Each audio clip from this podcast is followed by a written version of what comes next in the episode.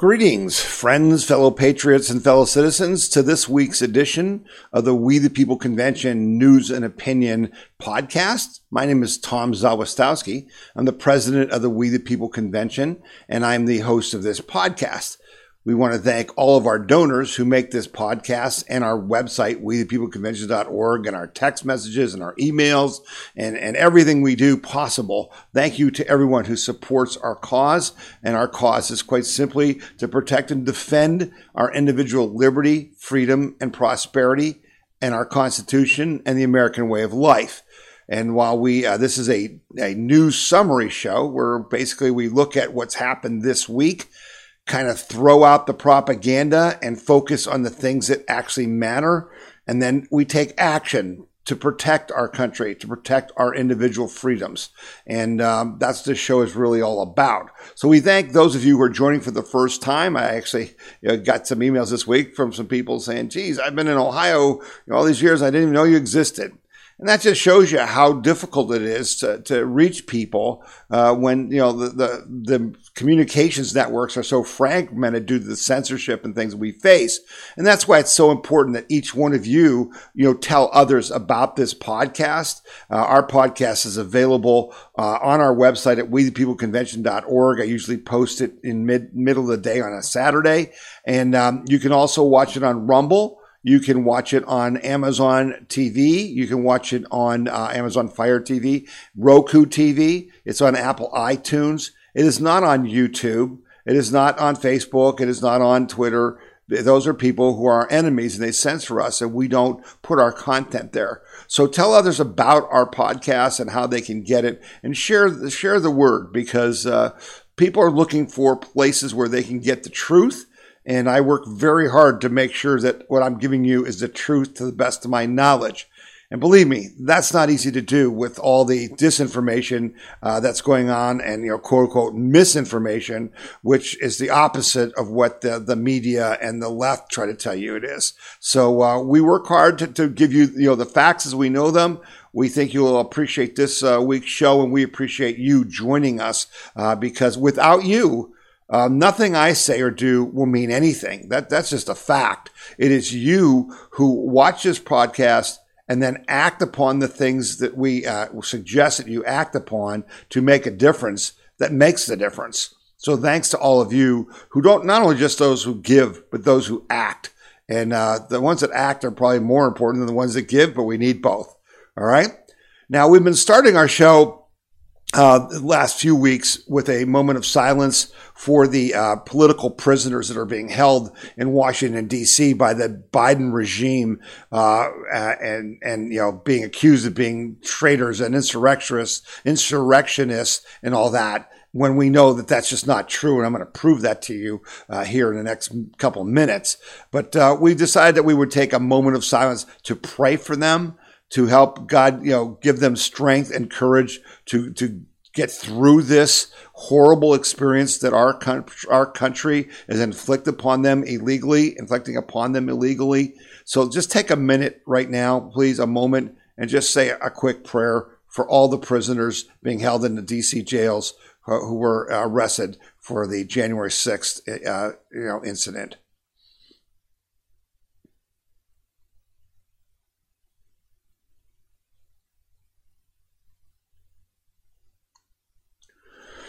Okay, so let's get on with that story. I posted a story at wethepeopleconvention.org this week that uh, said the peaceful protest the media is refusing to show America.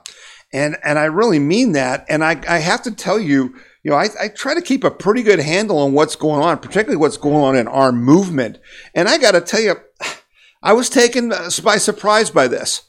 So this article was sent to me by a good friend of ours, uh, John Sands, who's just a real patriot in our Portage Tea Party movement. And um, it was in, on a website called U.S. Polit- Politics and News. And again, you can find this whole article on our website at wethepeopleconvention.org. Okay. But let me just read from you a couple things that surprised me. It said, Did you know that an extension of the January 6th protest has been happening all across the country? I had no idea. But starting last weekend, patriotic groups in 10 U.S. cities across the country held protests in support of the political prisoners who are being tortured by the Biden regime. One of the protests happened directly outside the disgusting DC jail where Trump supporters are being held in solitary confinement. The prisoners could hear the protesters outside as they sang the national anthem, God Bless America, and loudly chanted, Let Them Go. I had no idea. I had no idea I, you know, that there were protests going on outside the jail. I'm thankful that there were. But again, did you hear anything about that on the media? Even on One America News or Newsmax? No, I didn't. That's how powerful some of this censorship is, though, as I always tell you, they aren't completely censoring us because, again, I'm talking about it on this show and, and, and we're getting our word out, but sometimes a little slow. Let me continue. Awareness of the horrific treatment of these Americans for the crime of having unapproved political opinions is finally starting to spread, and it's about time. Uh, Greg Kelly, as I reported to you last week and showed you that clip where he showed the prisoners' pictures and their names, uh, finally covered a story on Newsmax this past week, and he interviewed an attorney named James McBride. Uh, I like Greg Kelly, but he seemed truly surprised that this was happening. He said, hold on a second. Who's beating them up? McBride informed Kelly's audience that the guards in the in DC Mayor Muriel Bowser's discussing jail are beating the prisoners on a regular basis and have been doing so since January when the Department of Justice started locking them up. McBride also described the beatings that his client, the gentleman who put his boots on Pelosi's desk, received. This is what the attorney said, okay? He was beaten, he was dragged, he was hogtied. One time, his pants were dropped below his knees, exposing his private parts while he was taking a beating in front of a female officer, and he had to beg and plead to pull his pants up. The American guards at Abu Ghraib uh, prison in Iraq were court-martialed and sent to prison for treating Islamic terrorist POWs like that. Every single one of these Trump supporters on American soil is supposed to be considered innocent until proven guilty. And even if they had uh, had been accused of committing horrible crimes, they're still not supposed to be hogtied, stripped, and beaten. Most of them are in jail for trespassing in a government building, which they, as taxpayers, own, and for and for briefly interrupting a meeting in the U.S. Senate. Despite the torture and daily beatings, it sounds like the political prisoners are keeping their spirits up. They reportedly sing the national anthem every night at 9 p.m., which must drive their American hating prison guards nuts. The group that is organizing protests in support of the prisoners is called Look Ahead America. They're a PAC based out of Washington, D.C. They don't have any additional protests planned on their news pages as of this running, but say they're planning more actions in support of the jailed prisoners. So if, if you go to, you know, to this you know, uh, story on our website, you'll see a link for Look Ahead America so you can see you know, when the next protest is. You will also find you know, uh, links to these, you know, websites. Last week, I sent you a website that, uh, you know, the DOJ lists all of the people who are being held in the, uh, the capital, you know, uh, cases. And if you use the keyword search and type in like Ohio or Nebraska or Texas or whatever, it'll show you just the ones, you know, that are, uh, you know, being held from those states. So you can prioritize running to them. Uh, and then in that article th- that I posted, there was a link to a group called Patriot Mail Project. Patriot Mail Project. And that was the missing link for us because we could not tell you how to contact the prisoners until we found out what their uh, inmate ID number was because that's the only way the prison will deliver the mail. Okay. So on this website, it gives you their name, and it gives you their uh, their inmate number and the address to mail your card or letter. And, and last week I asked you, and I'm asking you again this week, to just write a note of encouragement. Not you don't have to get crazy. Just say, "Dear so and so, I'm uh, you know I'm a patriot from you know Michigan, and I just want you to know I pray for you every night." I, I, I pray that God gives you strength and courage, that we do not uh, forget about you. We, we are, we're going to fight until you're free and and you know we you know we pray for you you're a patriot just something like that just send them something because they need encouragement These are political prisoners. And, and you're going to see that we're fighting to get them out. So you got to do your part. Others are doing their part. I was happy to see this uh, story come out that Sidney Powell, uh, you know, said that she's going to assist the January 6th prisoners. Um, Attorney Sidney Powell, has joined the legal efforts to release individuals who are presently in federal incarceration in relation to the January 6th protests at the U.S. Capitol. Uh, Powell's role in the effort for the January 6 detainees, detainees, who may have described, uh, many has described as political prisoners, was announced by conservative radio host Pete Santilli on his show Thursday evening. The high profile addition to the legal team was also touted in Steve Bannon's War Room program by Cynthia Hughes, one of the attorneys supporting the detainees. Sidney Powell, she is on board, said Hughes. She is really, really, really going to get behind this, Hughes told Bannon on Friday. Now, in this article, Last week, one of the prisoners, online personality and Proud Boys member Joe Biggs, penned a letter on the conditions he and the other detainees face. The letter was shared by Biggs' close associates and others. I want to take a minute to read this for you. You need to understand, all Americans need to understand the shame of this, the absolute shame of what we're doing to these innocent people. And even if they're not innocent, quote unquote, they're guilty of charges that don't even come close to this type of treatment and punishment. So this is a little rough. So just get ready, okay? But I felt I needed to read it to you. Today is my in my third month anniversary being locked up. I'm not allowed to work out. My body feels as if it has aged so much, can hardly move. Walking has become very difficult. I sleep on a piece of steel welded to a wall with a thin mattress. I now have major lower back issues and shoulder pain from the bed. I've gotten maybe 10 hours outside altogether since I've been here in three months. 10 hours. Mostly processed foods and some kind of gelatin dog food looking stuff. No privacy allowed even when going to the bathroom. You have to be in view of everyone while you're relieving yourself. Each cell has a shelf. You are not allowed to use it. Nothing can be placed on it. Lights go out at 11:45 p.m. and back on at 4 a.m. for breakfast. Luckily, the showers are only one person at a time. Every cell has a small window that has been sandblasted so you can never see outside. Breaking any rules uh, result in losing ability to talk to family or a trip to the, or a trip to the hole for a few weeks where you are stripped naked and left in a bright freezing room for weeks. I have anxiety bad now. Panic attacks so bad I black out. There are actually white supremacist gang members here who hate the fact that the media call Proud Boys white supremacists. They tested me on what it means to be one of them and I failed miserably. Good. I have a mixed baby, so that automatically keeps me away from that gang life. I live amongst actual racial, racial supremacist groups, and they all say I'm too nice and nothing like the media makes me out to be. The black guys in here say if I'm any kind of representative of the Proud Boys, they would they like us and want to be in our group. It's funny, all these bad people shunned by society have taken the time to see me for me, and the media won't even try.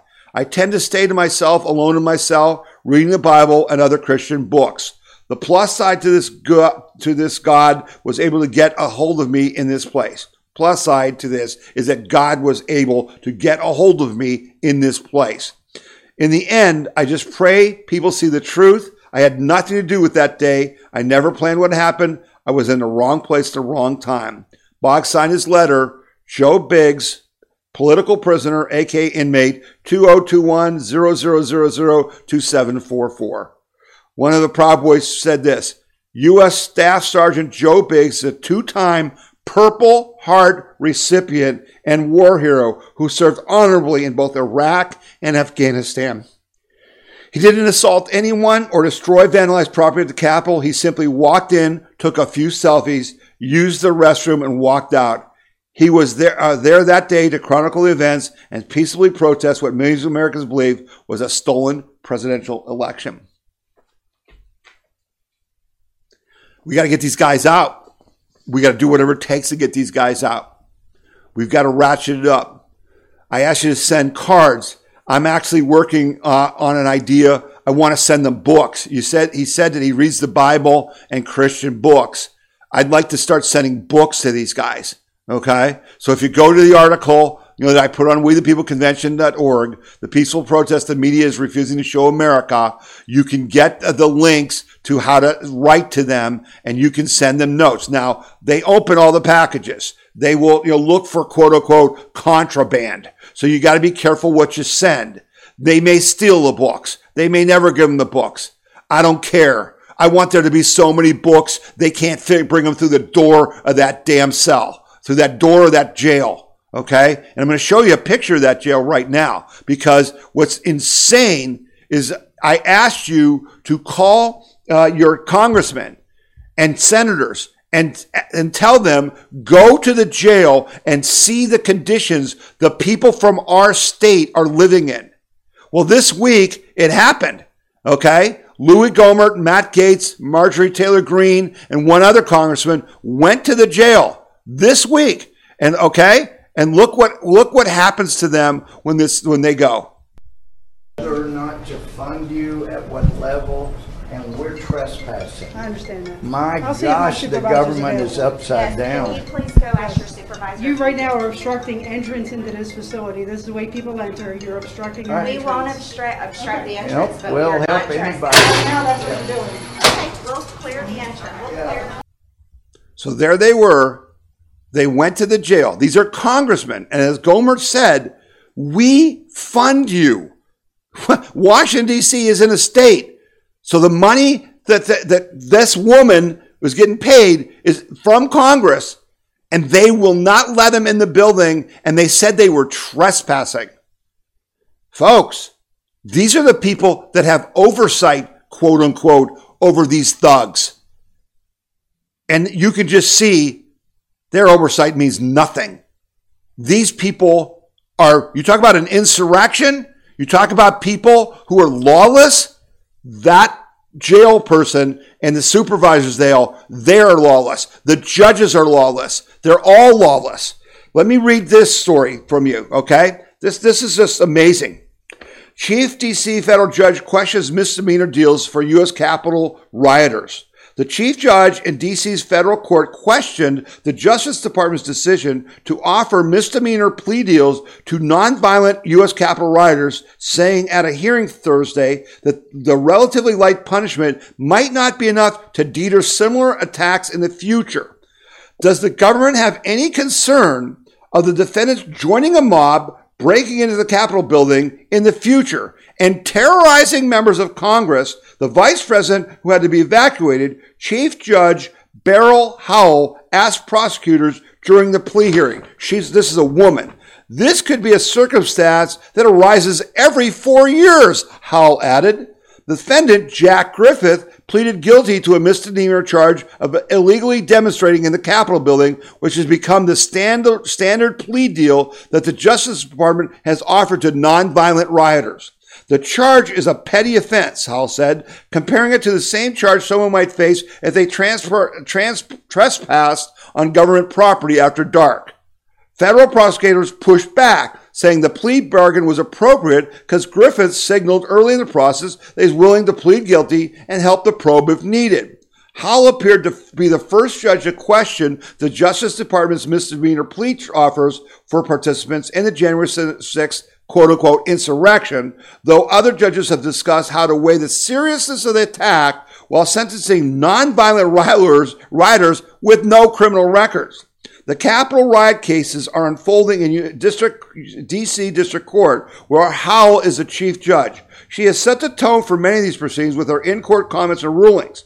Early in the process, she forcibly condemned the insurrectionists, rejecting claims that January 6 was a peaceful protest, and highlighted the ongoing threat posed to the Capitol and DC residents. Now, this is after this woman, this judge, made those statements when no defense had been mounted, when 14,000 hours of video has not been released, where no evidence has been allowed to be given to their, their defense attorneys, right?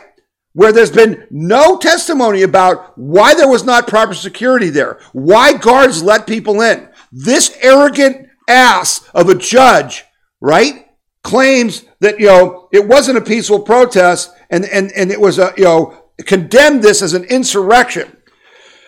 The prosecutor said that Griffith was caught on video walking around the Capitol and later bragged about his participation on Facebook. Well, those are crimes, right? He faces a potential maximum sentence of six months in jail, though he may be ordered to serve much less or even no jail time when he is sentenced in October because he's already been in jail for that long. Howell also pointed out that the cooperation required by Griffith's plea deal and similar deals for low level capital providers is far more limited than the normal cooperation agreement, which could require defense to testify at grand jury hearings, which seems unlikely in this case. As part of the plea deal with prosecutors, Griffin also agreed to pay $500 in restitution, sit for interviews with law enforcement, and give federal investigators access to his social media data. Okay? This is the clown show that these people are being put through. These are the Soviet style, you know, uh, sham trials that are going on in quote unquote the District of Columbia. It's appalling and it's hypocritical. And these people are arrogant and ignorant and incompetent. And I've, I've, I tell you guys, I read a lot of books. If you go to the We the People Convention podcast page, you'll see a little thing that says Tom's book list. And I've said to you before, read the Gulag Archipelago. Read this book. Now, this is the abridged edition, right? It's pretty big. It's like a third of the size of the real book, okay? It's in paperback. It only costs like $12. Why do I want you to read this? And don't you don't even have to read the whole book. Read the first chapter. The first chapter is the arrest. That's the first chapter. Because Americans, I heard Dennis Prager this week in his, uh, you know, he does these fireside chats. And he talked about, he got a question from someone in Russia about, you know, how do you tell people about tyranny? And he said that even as a young man, he realized that people in America, in America cannot understand what real tyranny is. And what you're seeing in the DC jails, that's tyranny. That's not rule of law. There's no law that says these people should be held in solitary confinement, be stripped naked, be beaten for doing nothing? They didn't, these are not the ones who attacked police. That's a different story. These are people who walked through the frickin' building. Okay? This is a different level. And so he ta- Dennis Prager talked about that just when he went to the Soviet Union, when he was a young man, when the Soviet Union existed, they couldn't understand freedom. They had no idea what freedom was because in their world they never experienced it. They didn't they did not know how to speak where no one was listening to them. Now we're finding out. The only way I can get you to understand how horrific it is and why you must be willing to fight and die even to defend your liberty is by getting you to read this book. If you just read the arrest, you will understand what's happening now and what you must do to stop it from happening and to defend your liberty. I beg you, get the copy of the Gulag Archipelago and read it because you need to understand the truth. And what we're being subject to is a classic, classic totalitarian propaganda regime. Okay? And, and I, I mean, I'm just telling you, this, this, you, you know, why am I not going to do a big story on Nancy Pelosi's fake January 6th commission where they threw Jim Jordan off and, and Meadows pulled all the Republicans? That, so it's not a bipartisan anything, even though she puts Liz Cheney, some other Democrat lights, you know, who say they're Republicans on it. Why am I not doing that? Because it's all a fraud. It's political theater. This clown, the cops they put on on the first day, Capitol Police Officer testifies to the racism he faced during the January 6th riot. His LinkedIn profile picture reveals he's just another political actor. Okay? No kidding. He, this guy is a liar. And he talked about he was called the N word. I've never been called the N word before. You know what?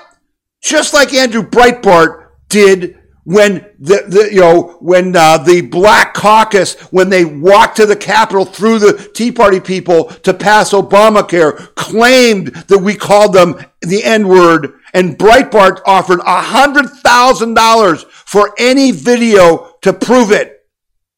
They couldn't do it. Where's the video of this clown? Show us the 14,000 hours of video because I guarantee you that did not happen because he's a liar and he's an activist. This is theater and, and, you know, crying Schiff right? These Democrats who are crying because I was so afraid of what was going to happen. It's all a play, folks. And it's hypocrisy. Don't believe me? Yeah. Don't believe me? Why is it hypocrisy? Because when they did it, nothing happened. But when you do it, it's worse than the Civil War. It's worse than 9 11, right?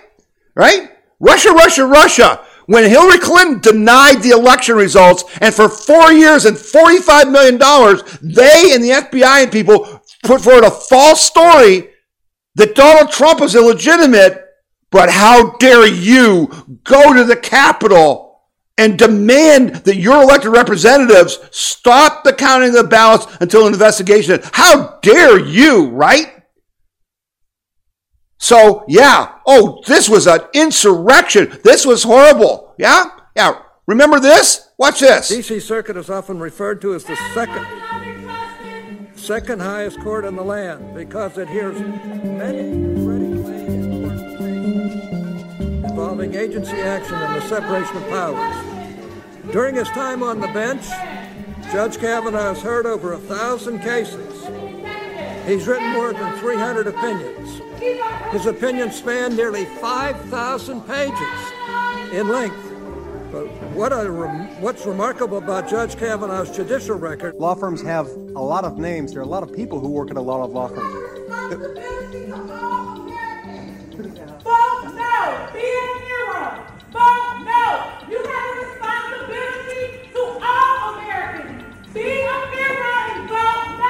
And- Be a hero and vote no. Be a hero and vote no. he helped me get ready for a Supreme Court argument.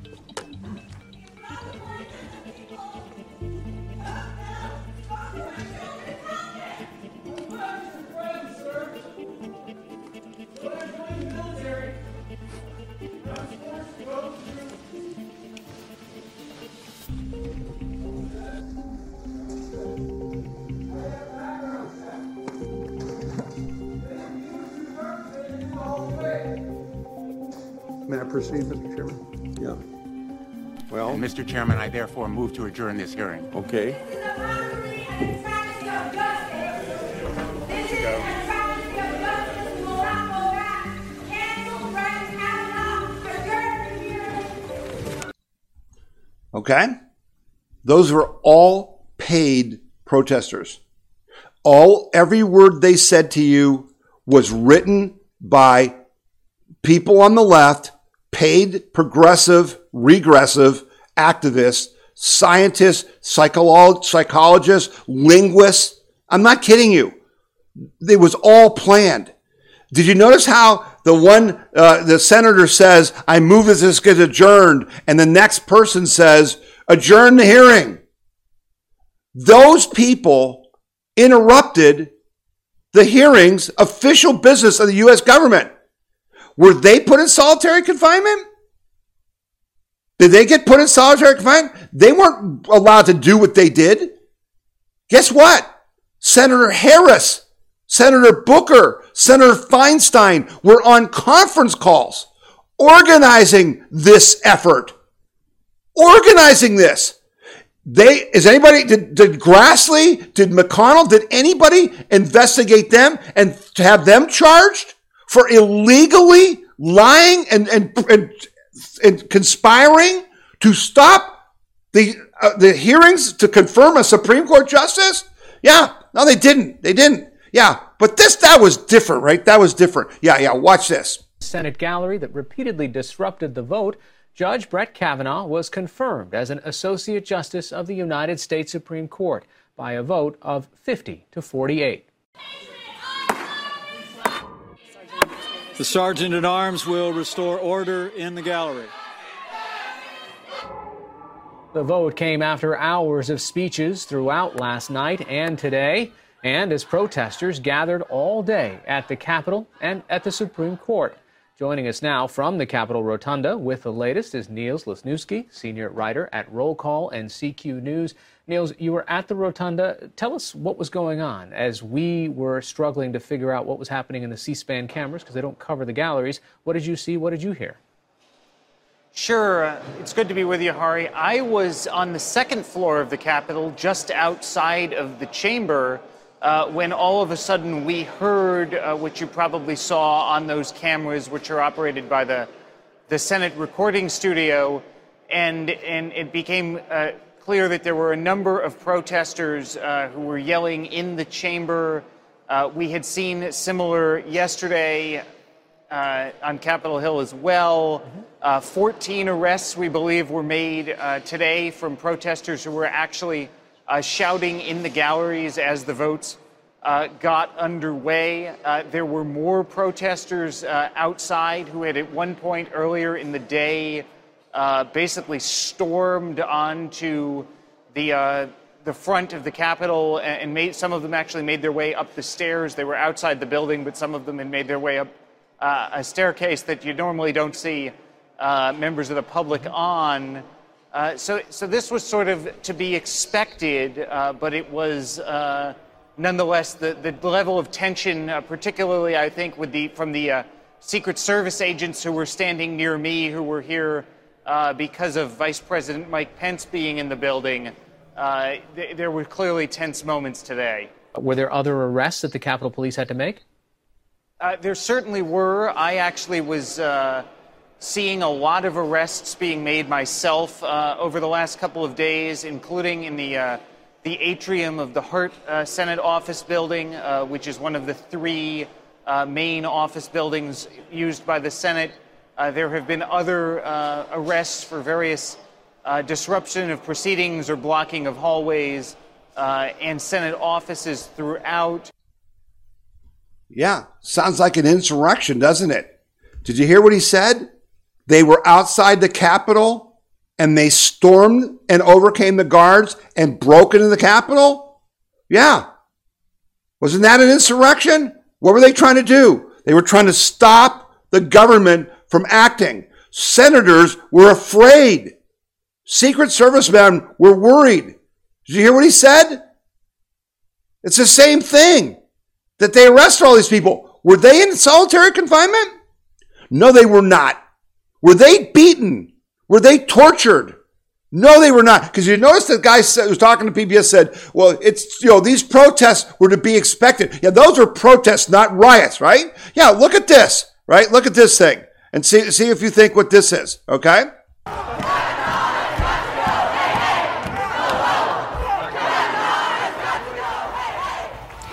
These are live images, folks, at the doors of the Supreme Court, where you can see protesters have gathered. They are demanding that their voices be heard as they anticipate who will, what, who, the person who will be a new Supreme Court justice, Judge Brett Kavanaugh, be sworn in here any moment. In a bigger picture, you can see approximately how many people who have gathered there. It looks like there are dozens, and they are chanting Kavanaugh has got to go, is what I'm hearing them say. You see, there is high security there.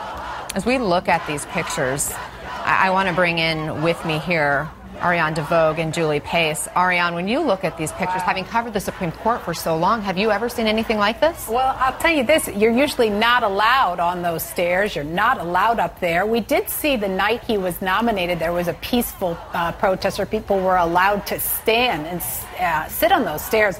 But we haven't seen anything like this. And why it's particularly interesting is we believe that he's going to be sworn in behind closed doors with uh, Chief Justice John Roberts giving him one oath, uh, Justice Kennedy uh, delivering the other vote, which of course is so poignant because not only is he taking Justice Kennedy's seat, uh, but uh, it's uh, his former boss. He Yeah. clerked for him there. But this is very unusual. We don't see this kind of protests. Uh, the High Court. We do know that dozens of protesters have been arrested at the Capitol today. Are you surprised that the security is just letting this take place now?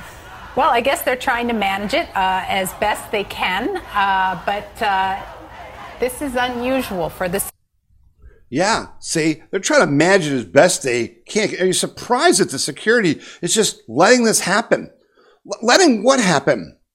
Those, there were hundreds, if not a thousand people pounding on the doors of the U.S. Supreme Court trying to stop the swearing in of a Supreme Court justice. And the police were standing there. Hypocrisy? Yeah, I think so. Yeah. So let me just wrap this segment up by reading from you. While some people protested outside, others waited in line for tickets to the confirmation hearings where they stood to disrupt senators' questioning of Kavanaugh, according to Reuters. Okay. Their goal was to disrupt it. Inside the Hart Senate office building, protesters unfurled banners and even directly confronted Senator Jeff Flake, according to USA Today. Several were taken out of the Dirksen Senate office building in plastic handcuffs. While protesters did not push past a police barricade in front of the steps of the Supreme Court, while protesters did push past a police barricade in front of the steps of the Supreme Court to pound on its doors, according to NBC News, USA Today could not find uh, could find no reference to protesters entering the Supreme Court building. Capitol Police said in a press release they arrested more than 100 people for infractions that range from crowding and obstructing to unlawful contact, uh, conduct on October 5th. But the Washington Post reported that nearly 300 protesters had been arrested. 200 more protesters had been arrested during earlier days of the hearings. How were they treated? With kit gloves. They were out that night. They were not political prisoners. The, the evil Republicans, right? The tyrant George uh, uh, uh, Donald J. Trump, right? Oh, he's a fascist. Yeah, he did. His DOJ didn't beat them, strip them, put them naked in, in, in solitary confinement. So who's the evil? If you vote Democrat, if you support Democrat, if you believe in what the left is selling, you're evil. You support this. You're behind this. You need to face it and face up to it because you're going to pay the price for this. We've got to stop this nonsense. And so I put out an article this week from our friend Chris Farrell. I know Chris, he's come to speak to our Portage Tea Party. And he again said that it's time to disband the FBI. In the past few days alone, we have learned that the October uh, Mich- uh, 2020 Michigan governor kidnap plot was largely the creation of the FBI. A senior FBI official was on the take from media organizations, and another an assistant director was in a romantic relationship with a subordinate and involved in other misconduct. The leadership failures documented by the Office of Inspector General are now almost standard and part of a tiresome media drip torture for the public to endure. The FBI ran a coup against President Trump. It failed. The following got away Comey, McCabe, Strzok, Page, Clinesmith, Pientka, Brower, Baker, all of them. All, any real consequences for attempting to overthrow the government of the United States? Who's the insurrectionist? Questions are now being uh, raised as to whether the FBI had a role on, in the Capitol Hill protests of Jan- January 6th. When one examines the FBI involvement in the Trump Russia collusion hoax, Foreign Intelligence Service Act abuses, standing uh, by while in possession of Hunter Biden's Ukraine and Burisma laden laptops, while President Trump endured a second phony impeachment in the frame up of Trump's national security advisor, Lieutenant General Michael Flynn, it is not difficult to imagine that the FBI, the DOJ, were complicit, were responsible for what happened on January 6th. The FBI needs to go away. It should happen in an orderly and thoughtful process over a period of months. Congress should authorize and create an investigative division in the U.S. Marshal Service and open applications for law enforcement officers seeking to be rigorously screened, vetted, and then assessed uh, access into the new organization. Similar action was taken before in the very creation of the FBI. It is now time to clean house and restore the public's trust in the quote premier investigative agency of federal law enforcement. Folks, this has to happen. And if we're going to retake and restore our nation, as we intend to do, the people that we elect in the 2022 and 2024 elections need to have the guts to do just that. That's the test. You need to ask anybody running for Congress if they will vote to defund and take down the FBI. Because if they won't, they're an imposter or they're a fool. That's just the reality of it, folks. It's not just the top 10 people of the FBI. The fish stinks from the head down. Okay? It's a culture of corruption. It needs to be destroyed, dismantled, defunded by us, by we the people, and the people we put in office through our efforts. Important. Okay, now let's get on uh, to the, the virus news before we take a break. I've already been going for quite a while here. So let's just talk about some things. I thought this is a great cartoon by Branco. Uh, he always does a lot of great political cartoons. And, and here's uh, a picture of Biden with a hose with his open border policy, and he's spreading the virus across America. He says, time to mask up again, America. Okay? Now, why is this, why is this cartoon to me particularly important? I have to tell you that we knew from what the what the Obama administration did. When the Obama administration was doing the same thing, and Obama said recently that this is his third term. He said 90% of my people are already back in the offices they held, and they are continuing to execute his plan. Okay? Joe Biden's a stooge. He's a puppet. Okay? The people behind him are the leftist Obama people who are paid by the communist Chinese to destroy America. So we knew from the last time that when uh, Obama shipped thousands of Ethiopians into Columbus, Ohio, that they were trying to change the electoral map. That, that, that the, the Obama strategy was to put these illegal immigrants into uh, our, you know, our red states to try to change the vote down the road when they gave them illegals, non citizens, the right to vote. What I didn't pick up on, and I now believe to be true, and again, this is an opinion, but I think the facts support it. I think that the communist left in America is intentionally spreading the COVID virus throughout America to regain power. The, the, you know, the COVID was dying. You know, the number of deaths were almost zero. The cases were down. We were getting through this. So what do you do? Well, let's bring in a million people from South America, not test them for COVID, and then put them on planes and buses and ship them all over the place, particularly the red states, and then we'll do press conferences saying, oh, the vaccine, uh, the, the, the COVID break, outbreaks are up in red states because they're anti vaxxers and they're not vaccinated. Remember the story I talked about last week where that's not true?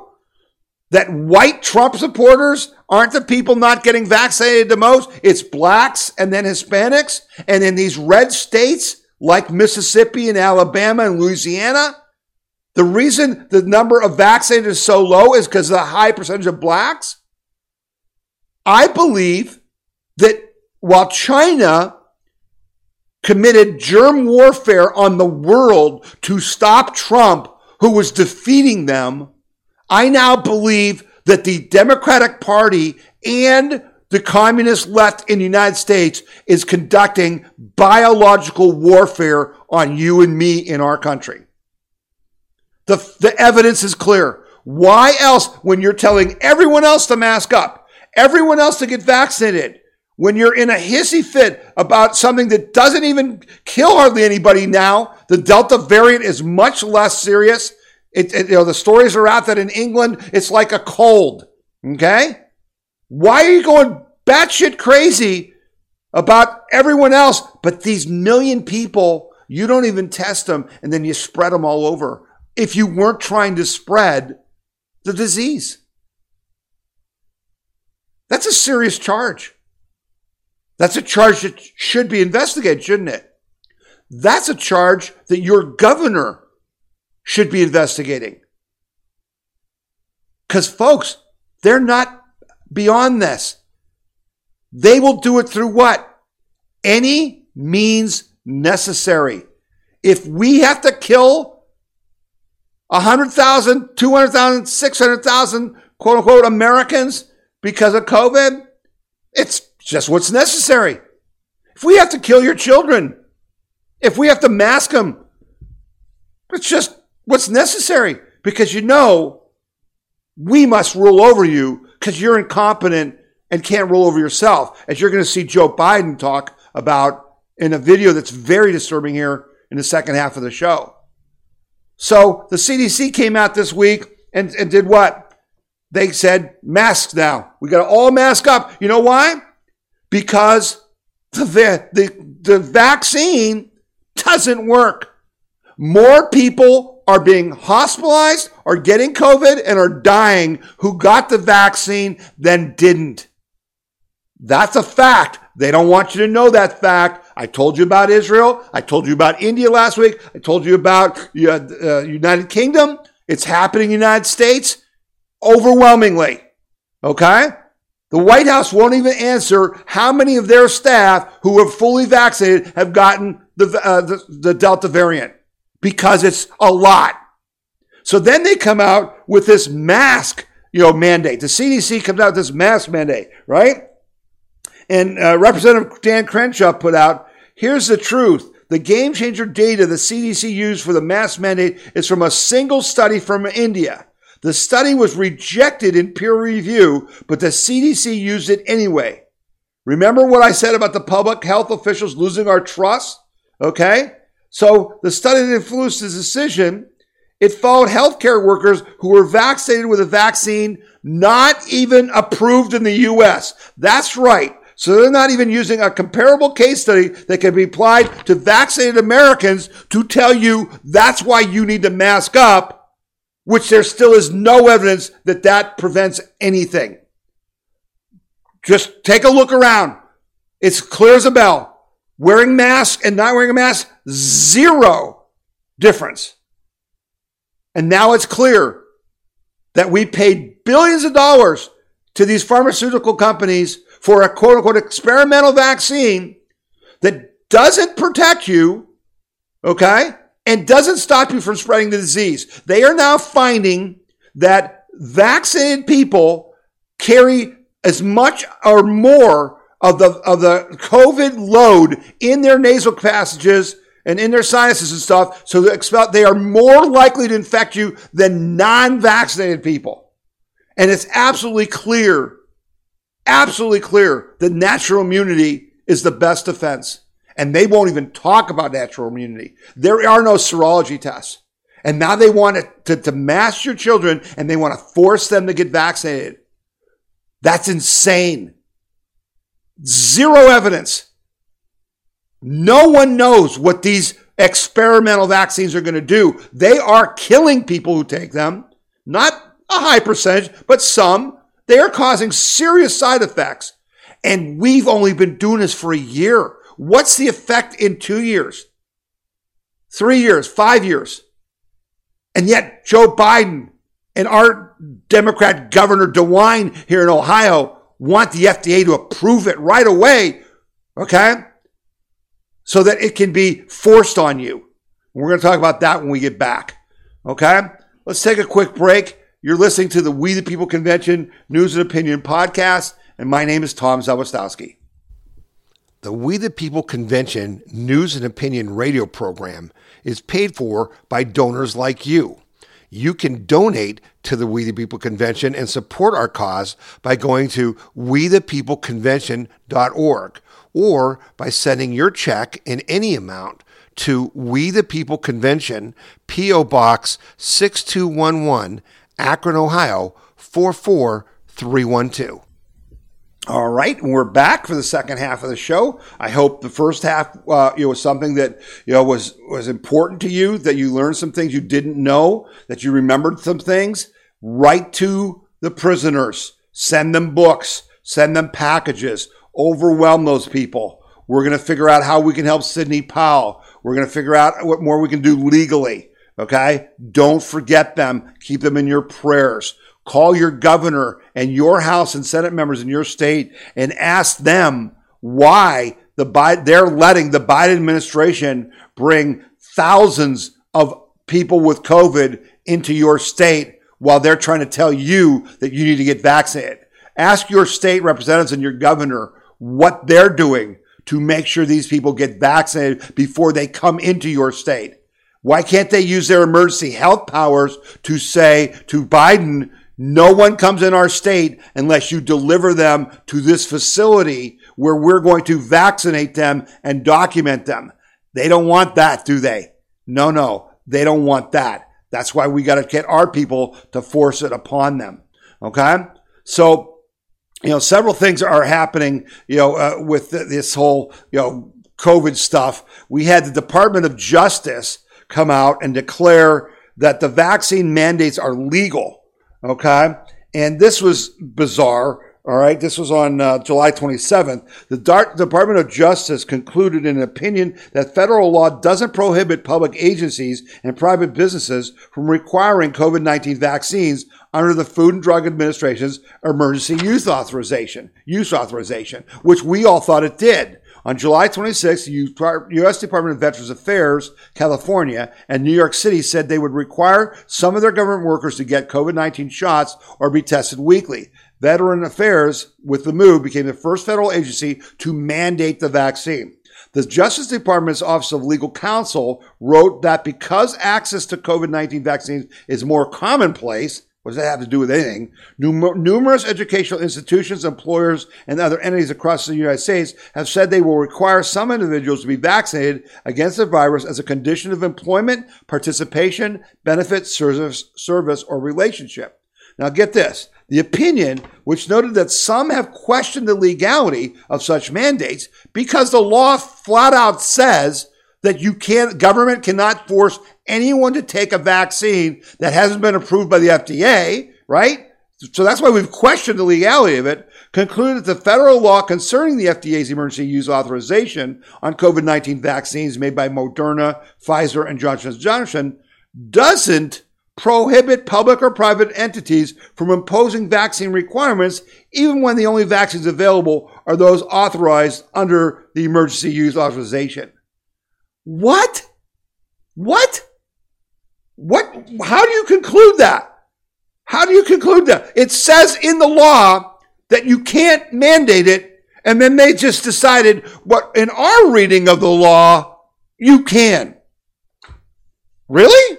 Yeah. Well, so they're pushing these federal agencies, right? Yeah. Well, here, Joe, our buddy Joe Obama, you got a little surprise after that. President Joe Biden has ex- ex- announced mandatory one coronavirus vaccinations for all federal workers on Thursday, and his plans are already facing significant backlash. The American Postal Workers Union, which represents 220,000 employees, is opposed to the vaccine mandate. Various media outlets have reported that the White House is considering a mandatory COVID vaccine as a condition of employment for federal employees. This is the Postal Union saying.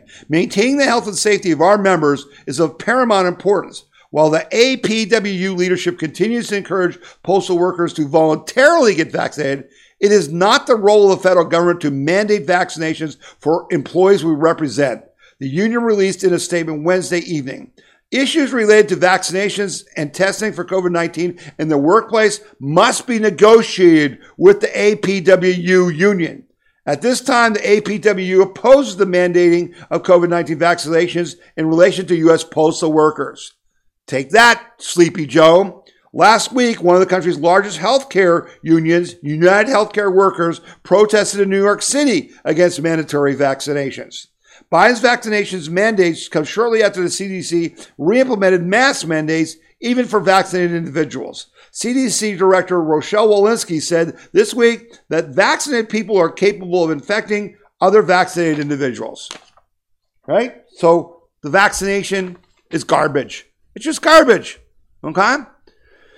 All right, on other news. Last week we talked about the fact that Texas started to arrest people for trespassing using state law to do what the federal government will not do and which is in you know was is implement federal law. Okay? So what happened this week? Well, the uh, Department of Justice, uh, you know, issued a statement, and it's and basically, you know, they're they're saying to you know Garland, the Attorney General, is saying to Abbott, the Texas governor, that you can't do that. Texas Republican Governor uh, Greg Abbott ac- accused the Biden administration Thursday uh, of jeopardizing the health and safety of Texas on a daily basis after Attorney General Merrick Garland threatened a lawsuit over a new uh, order allowing state troopers to stop and turn around vehicles suspected of carrying illegal immigrants. In the letter to Abbott, Garland claimed the governor's order was dangerous as well as contrary to federal law and cannot be enforced. The Attorney General also claimed the order was unconstitutional as it interferes with federal migration, immigration enforcement and obstructs the release of individuals and the ability of those individuals to comply with federal immigration law. Garland concluded the letter, concluded the letter by declaring that Abbott did not rescind his order. The attorney that if he did not rescind his order, the Attorney General would pursue all appropriate legal remedies to ensure that Texas does not interfere with the functions of the federal government. It is clear that the Biden administration fundamentally misunderstands what is truly happening at the Texas Mexico border, Abbott shot back in a statement of his own on Thursday. The current crisis at our southern border, including the overcrowding of immigration facilities and the devastating spread of COVID 19 that the influx of non citizens is causing, is entirely the creation of the Biden administration and its failed immigration policies.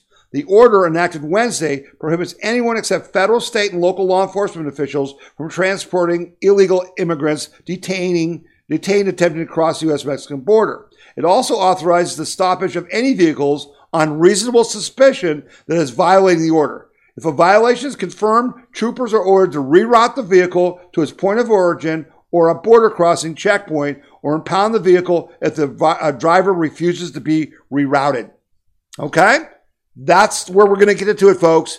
It's states' rights, state sovereignty versus federal rights, right? Well, if you're not enforcing the federal law, then you're acting illegally.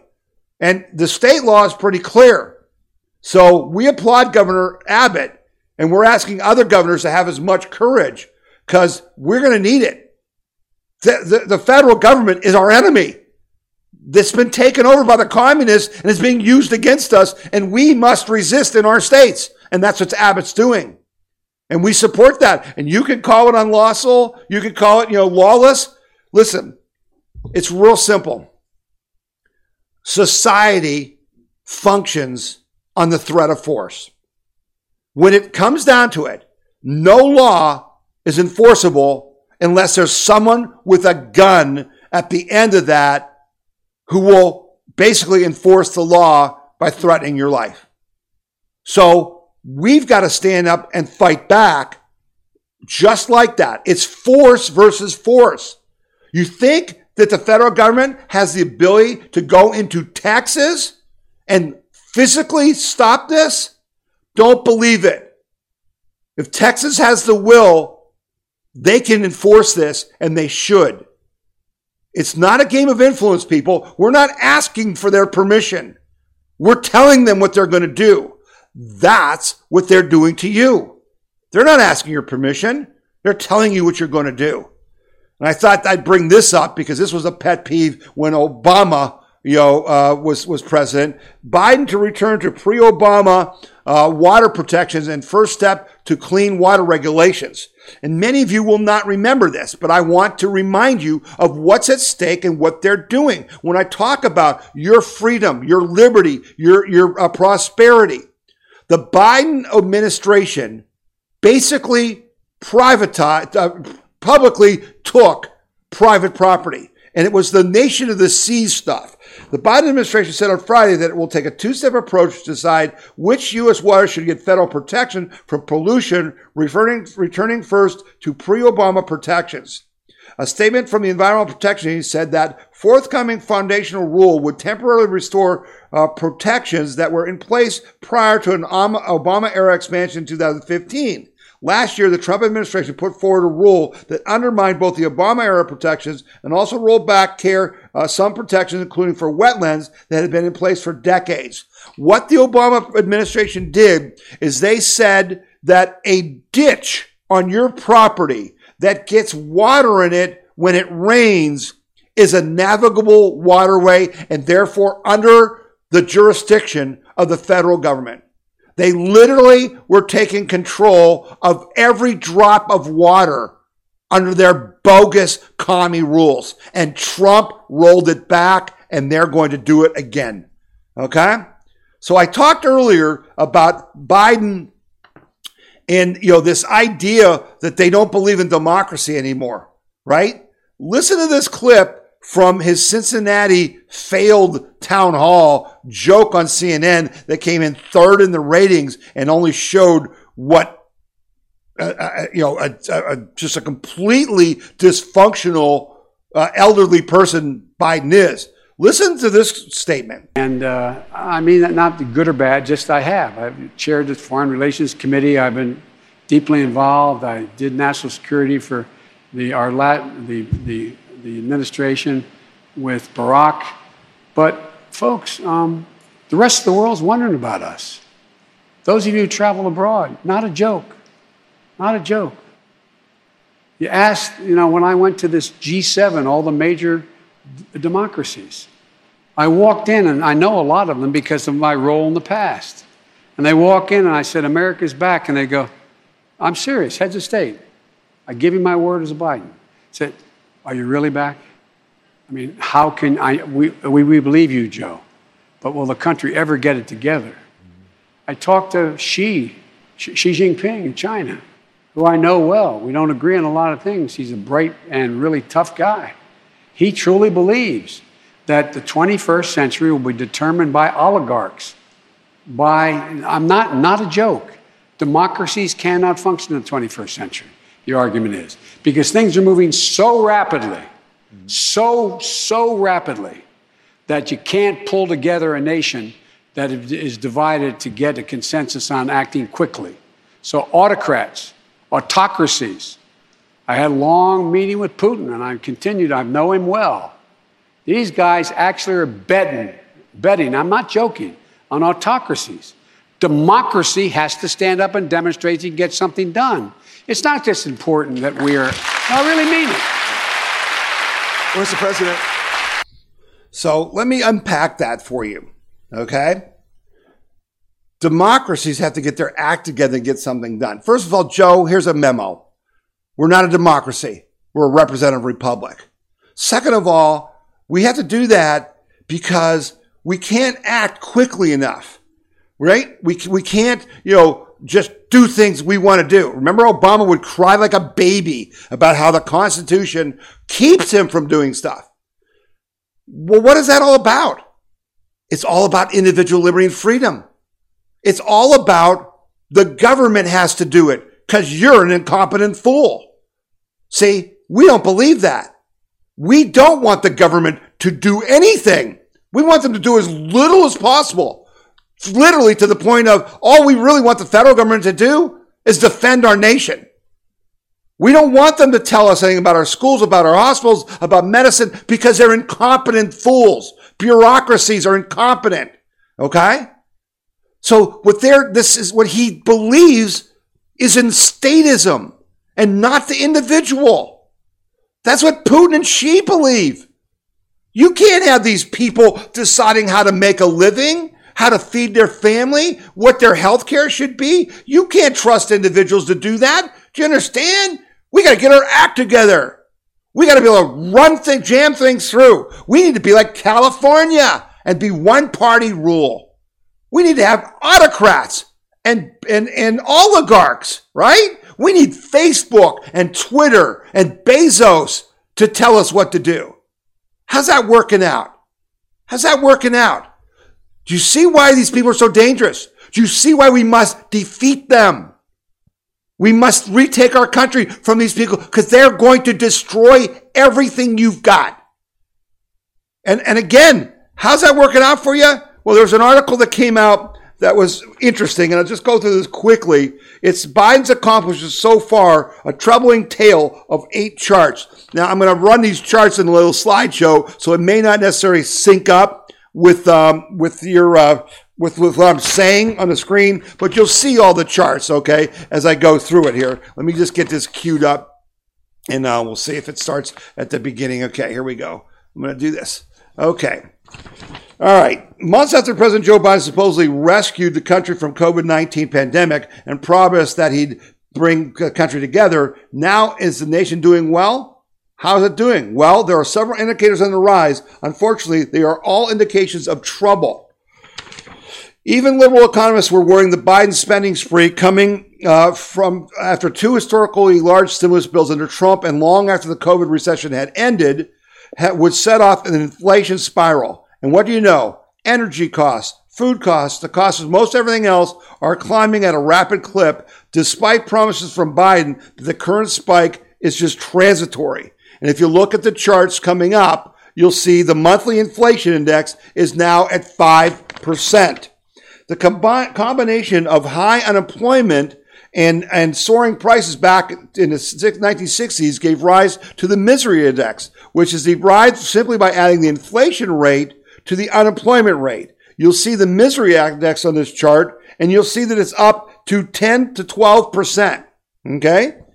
Uh, Biden talks endlessly about he rescued an economy that was on the brink. He then rattles off lots of seemingly cheery statistics, crediting his 1.9 trillion American Rescue Plan and other government largesse for all of them. We've already done detailed reports about how this boast is based on a series of lies. But more to the point, if handing money out willy-nilly was supposed to rescue the economy and make families whole, why are people feeling more financially stressed now than they were a few months ago? Okay? And you'll see a chart that says, how stressed are you? 62% of people say they feel more stressed today than they have felt in the past. 62%. Okay? Uh, then he, he, says Biden, uh, you know, talks about wages. Okay? And you can see in, inflation adjusted hourly wages for private sector employees are, are just dropping from 11.41 uh, cents in January to $11.22 in June. Biden can hardly blame the sh- uh, sharp rise in, in violent crime either on Trump, although he has and his fellow Democrats keep insisting it's all because of the insufficiently strict gun laws. The, the real cause, of course, has been the demonization of police departments by Democrats and by Biden and the often successful attempts to cut police department funding while hamstringing officers. The result has been a huge increase in murders and assaults in our nation. Okay? And so, are you thinking more optimistic about the next few months or pessimistic? 55% people are more pessimistic. Okay? So, this is Biden's record, and even on coronavirus, right? Biden, Biden uh, blames Trump for the crisis at the southern border, but as we've written about this in the space already, Biden created a crisis where none exists. By promising to throw open the border and grant citizenship to millions of people here illegally, he basically has spread COVID, which was what we charged earlier, right? He spread COVID. And, th- and that's really, you know, the most disgusting thing of it all. Because there's a chart right there. So that's what this guy has done. That's what bureaucracies do. That's why they, they, we can't survive this. No country can survive this. All right? And that's why we're going to fight it and defeat it. A couple more stories here. Uh, J.D. Vance, who is running for Senate in Ohio, and many of you have seen him on Fox and other things. J.D. Vance, a U.S. Senate candidate from Ohio, called out the childless left, whom he said have no physical commitment to the future of this country in a fiery speech given to the Intercollegiate Studies Institute conference on the future of American political economy. Senate candidate, former Marine and author of the Hillbilly Elegy, Vance specifically named Vice President Kamala Harris, Representative Alexandria Ocasio-Cortez of New York, Senator Cory Booker of New Jersey, and Transportation Secretary Pete Buttigieg for all of them who have no children, citing them as childless future leaders of the Democratic Party. Why is this just a normal uh, fact of life for the leaders of our country to be people who don't have a personal, direct stake in, in, in our future via their offspring? We should worry that in America, family formation, our birth rates, a ton of indicators of family health have collapsed, the candidate said, highlighting the severity of America's ongoing fertility crisis and calling it a civilization crisis. Vance spoke fondly of Hungarian Prime Minister Viktor Orban's potential uh, pronatal policies, explaining that they offer loans to newly married couples that are forgiven at some point later if those couples have actually stayed together and had kids. Why can't we do that here? Vance asked. Why can't we actually promote family formation? And I've talked about that in the past, right? You know, I, you get what you incentivize for. Why aren't we incentivizing for families? That's that's you know an important point because a family is a threat to the state. A family is a source of power. Your family is what you will fight and die for. That's what our fathers and grandfathers and great grandfathers and, and did to defend this country. Why? Because you're fighting for your family. If you don't have a family, you're not going to fight. You're just going to give up. Fortunately, there's good news. Numbers show traditional families making strong comeback in America. And someone sent me this story from the libertyrevolution.com. I was surprised to see it. After decades of decline, recent data from the Census Bureau indicates there is a resurgence of two parent families. Steve Cortes breaks down the numbers at the National Pulse, and for the first time since the 1970s, over 70% of American children are being raised in homes with both parents. What's more, studies show that Americans do not prefer the family structure of both parents working full time outside the home. Cortes cites a recent Gallup poll that found the majority of women with children under 18 prefer to stay home with their children rather than work outside the home. Even married women without children prefer to remain homemakers than work outside the home. A Forbes poll showed that 84% of mothers say their goal is having enough financial security to allow them to stay home with their children. According to a recent study by, from American Compass among income groups, it is working class people who are most inclined to favor a traditional family structure, with 71% saying they do not want both parents working full time. It is Cortes's contention that political candidates that run on a platform that empowers families to live on one income who could dominate American politics for decades. Cortes includes as examples of this advocating for school choice and this recent push to fund students, not schools, that has been gaining momentum in states throughout the country. He also suggested offering financial incentives, much like those implemented in Hungary, to combat the plunging birth rate. Okay? Good news. We, the people, can act. We, the people, can say, hey, we're not doing that. We're, going to have families. We believe in individualism. And you do that by demonstrating your belief, by encouraging your kids and grandkids to have children, two or more. Okay? That's important. It's, it's vital. And so I sent out a piece on Friday that I thought was a good piece. It's a, it's a commentary by a guy named David Carlton, and it's uh, on the WeThePeopleConvention.org, and it says, America isn't dead. And I said, as long as we keep fighting. The Constitution has survived far greater threats than Biden big tech. It's easy to understand the deduction that prompted uh, Ben Stein's recent American Spectator column, Goodbye America. But despair is a dark and distorted lens through which the future always appears bleak. The Biden administration is indeed colluding with big tech to crush dissent. But like all previous Democratic attempts to surpass free speech, such as the Sedition Act of 1918, they will ultimately fail. SCOTUS moves at an excruciating glacial pace, yet the Roberts Court, for all its faults, has issued an impressive series of rulings that have bolstered the First Amendment. Republicans in Congress and state legislatures have been uh, dilatory in responding to the threat by passing serious legislation by the actions they are taking. Moreover, the Biden administration's collaboration with big tech has been so inept that it has already doomed, it's already been doomed that this unholy alliance will fail. When White House Press Secretary Jen Psaki admitted we're flagging problematic, uh, problematic posts from Facebook that spread disinformation, she discredited the specious argument that social media platforms aren't bound by the First Amendment because they are private corporations. Their cooperation with the Biden administration to censor inconvenient viewpoints places them squarely in the category of state actors and thus subject them to the same First Amendment restraints that bind the government. When this issue reaches the Supreme Court, as it almost certainly will, by the class action lawsuit filed by former President Trump and the American First Policy Institute, precedent and the First Amendment record of Roberts Court portends a reckoning for Facebook, Twitter, and Google.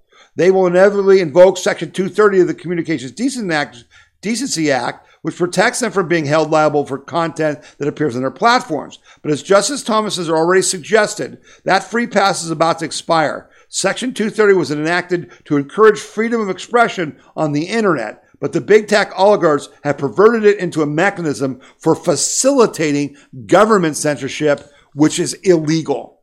So you can go read the rest of his article because it, wa- it was a positive take. Because all you know, you can get all the doom and gloom you want. I don't want to hear it. We have to be happy warriors. We have to believe we're going to win, and we have to have a plan and execute that plan and fight to win. Right? So that's what we're doing at WeThePeopleConvention.org. Thanks to you.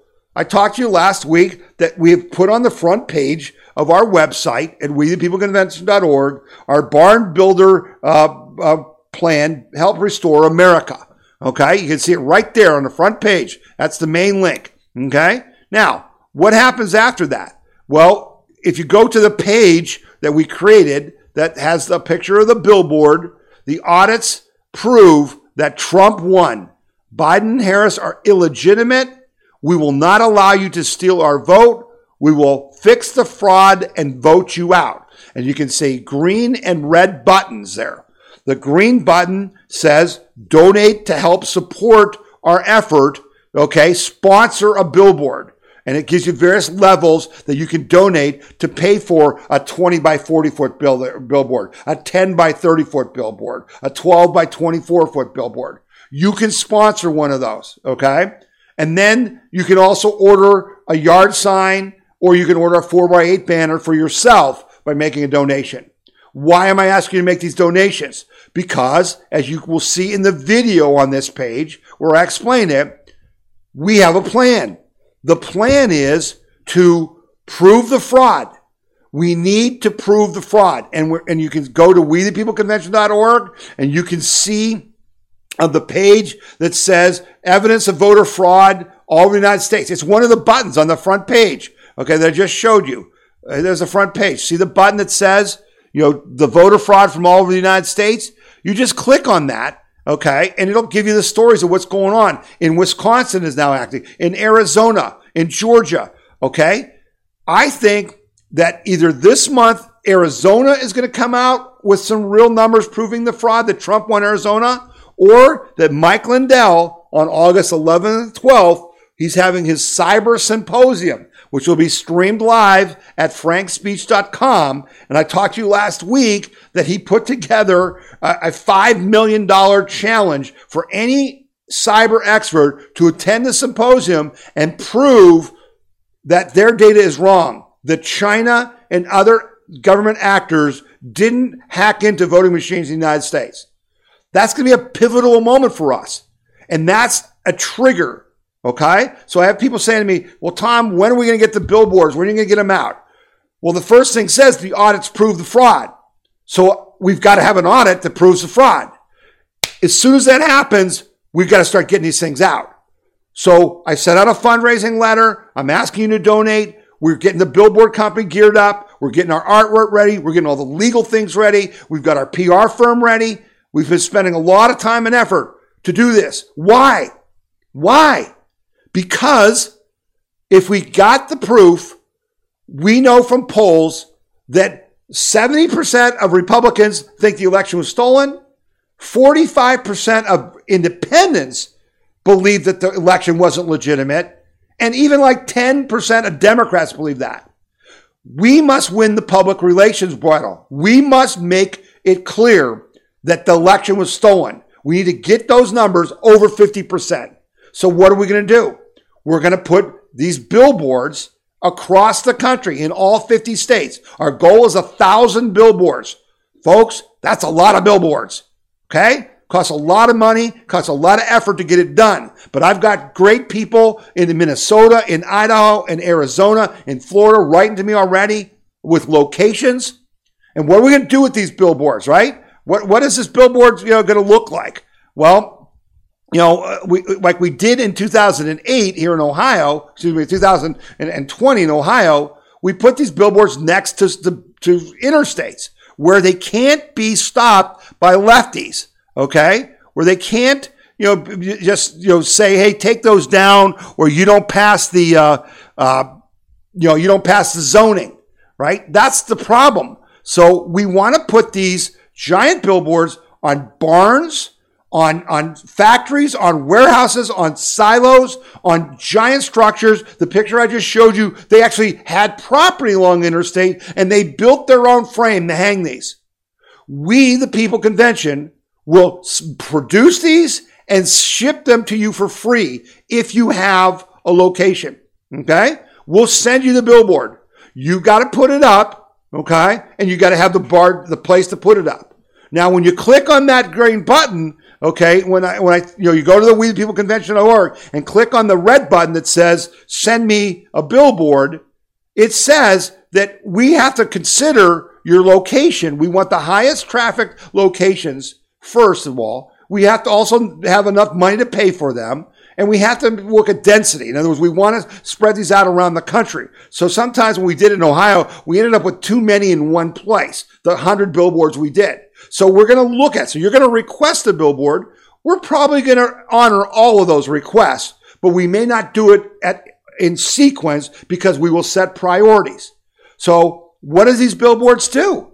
What is the whole point of it? Well, they first of all, they, they show people in writing the audits prove that Trump won. It's a fact. Trump won. Here's the billboard that you drive by every day on your way to work. Somebody thinks Trump won. Somebody has evidence that Trump won. That's how you convince people. Then we have to convince them that Biden and Harris are illegitimate. Why? Because American people hate cheaters. Look how they're booing the Astros for cheating in the World Series everywhere they go. All year long, they've kept it up. We hate cheaters. We believe in fairness. So we're going to want to throw out the cheaters. Well, Biden and Harris are illegitimate.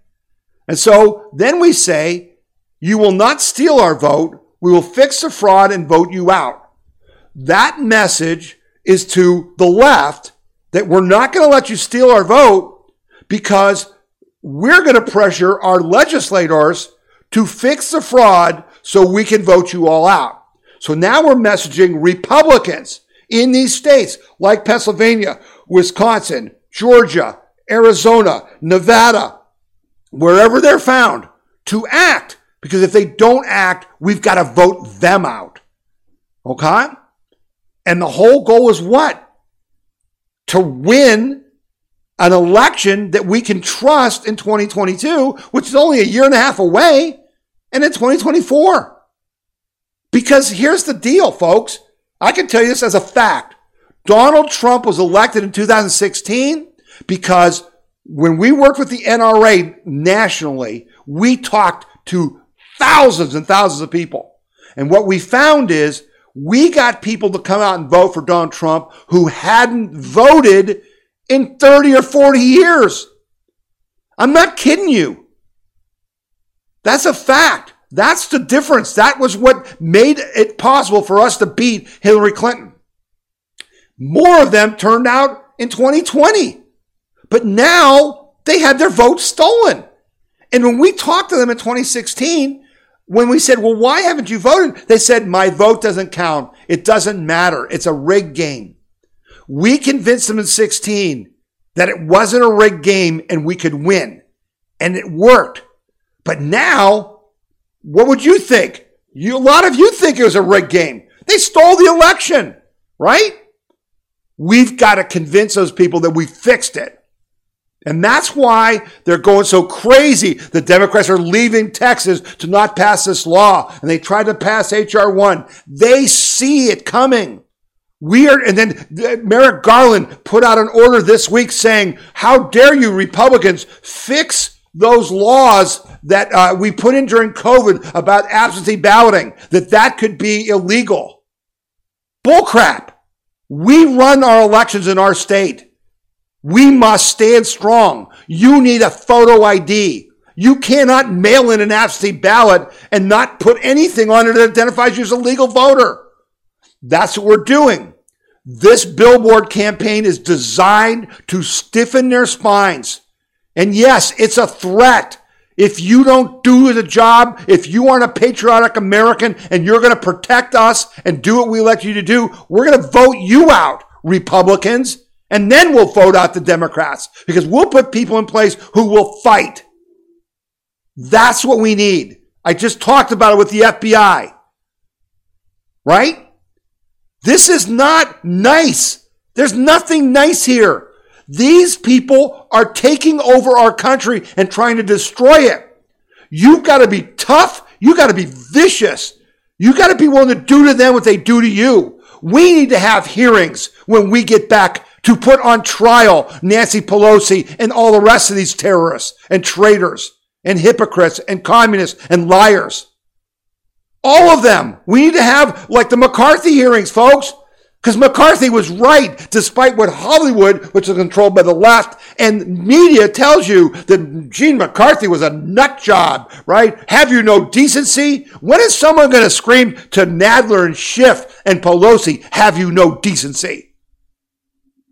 By what they're doing to these prisoners in these prisons. Have you no decency? Hell no. They have no decency. They are evil, like the Nazis. Yes, I just made a comparison to Nancy Pelosi and Chuck Schumer and Joe Biden as a Nazi. Because guess what? They're running a concentration camp in Washington, D.C. I have a right to make that analogy. First, they came for the Jews, and then they came for everyone else. Those are Nazis. That's, that's Nancy Pelosi. That's Barack Obama. That's George Soros. Who would know better than anybody, right? This is our campaign. This is how we restore America. We can't just do the audits and then not have a campaign to win public opinion and get the vote out and elect the right people. Is anyone else you know doing this? I don't know why they're not. The We the People Convention isn't a big organization. But we're going to do this because it has to be done. And hopefully others will join us. And I'm asking you to join us. I need you to do multiple things. I need you to find billboard locations in high traffic areas from Patriots and send them to me at info at we the people convention.org. Okay. Well, better yet, go to the website and click on the button, right? That'll help get it in the process right. Click on the red button and request a billboard. That's what I want you to do. Don't write to me at info at we the people convention because it's going to get all mixed up. Go to the website and click the red button. And if you don't have a location, click the green button and help sponsor a billboard. Give what you can give. That's what I need you to do. That's what we're going to have to do to win back our country. If you have a better idea, I want to hear it. I haven't seen anybody with any idea, let alone a better idea, including President Trump. We're in serious trouble. It takes serious action. Our founding fathers gave up everything, right? They committed everything they had, including their lives, to defending our country. That's what we've got to do. Or we're not going to have a country. And a lot of you and I, yeah, we're going to be in a DC prison. And there'll be communist Chinese soldiers guarding us, but that's where we're going to be. Okay? So I'm going to wrap up the show. Uh, you know, I, I, I you appreciate you listening. I appreciate you sharing it with everyone. Um, you know, again, if you have question, uh, suggestions, you know, please, uh, you know, send them to me. Suggestions, stories, links, a lot of stuff here. I told you, you know, the story about families and stuff came from one of our viewers. Uh, send them to info at we the people convention.org. Send me stuff at info at we the people convention.org, but go to the, the barn billboard page to do the billboard stuff. Okay. Do that. And then I'm going to read this Churchill quote because I put it on the end of every podcast, but the people who listen to the audio podcast on iTunes, they can't see it. So I'm going to read this quote because it's so apropos. This is from Winston Churchill. If you will not fight for right when you can easily win without bloodshed, if you will not fight when your victory is sure and not too costly, you may come to the moment when you will have to fight with all the odds against you and only a precarious chance of survival. There may be even a worse case. You may have to fight when there is no hope of victory because it is better to perish than to live as slaves. We are not to the last point yet. Okay? We, you know, the odds are, are, against us, but we can still win. We must win. Or we will come to the point where we will die or be slaves. I don't intend to ever get to that point. I intend to be victorious. I intend to defeat our enemies. I believe in you. I believe in the American people. I have seen you for 10 years personally overcome every obstacle put in your way. They said we couldn't elect Trump. We did. Despite their cheating, and don't get me wrong, they cheated in 16. They just couldn't cheat enough. Why do you think it took till three in the morning to call Pennsylvania? You know? Right? Don't tell the American people what we can't do. We can do anything because we're free men and women who think and care about our liberty enough to pay the price of victory. Never forget that. Never lose faith. Never stop fighting. Never doubt we're going to win. I have no doubt we're going to win and we're going to defeat our enemies and we're going to lead not just America, but the world to greater prosperity and freedom and liberty than it's ever known before. And we're going to drive communism completely off the planet. Off the planet. There is no room for socialism, Marxism, communism. Anyone who believes in it needs to be put in prison or, as they like to do, re educated. Talking to all you professors in college. Yeah, see what it's like to live when we're not subsidizing your jobs, when there's no tenure. Can't wait for the day. It's coming for you. Okay? My wife uh, wanted me to play this, and I love my wife, so I'm going to play it. I'm going to close with Madison Rising, and then I'll see you again next week. You're listening to the We the People Convention News and Opinion Podcast, and my name is Tom Zawistowski.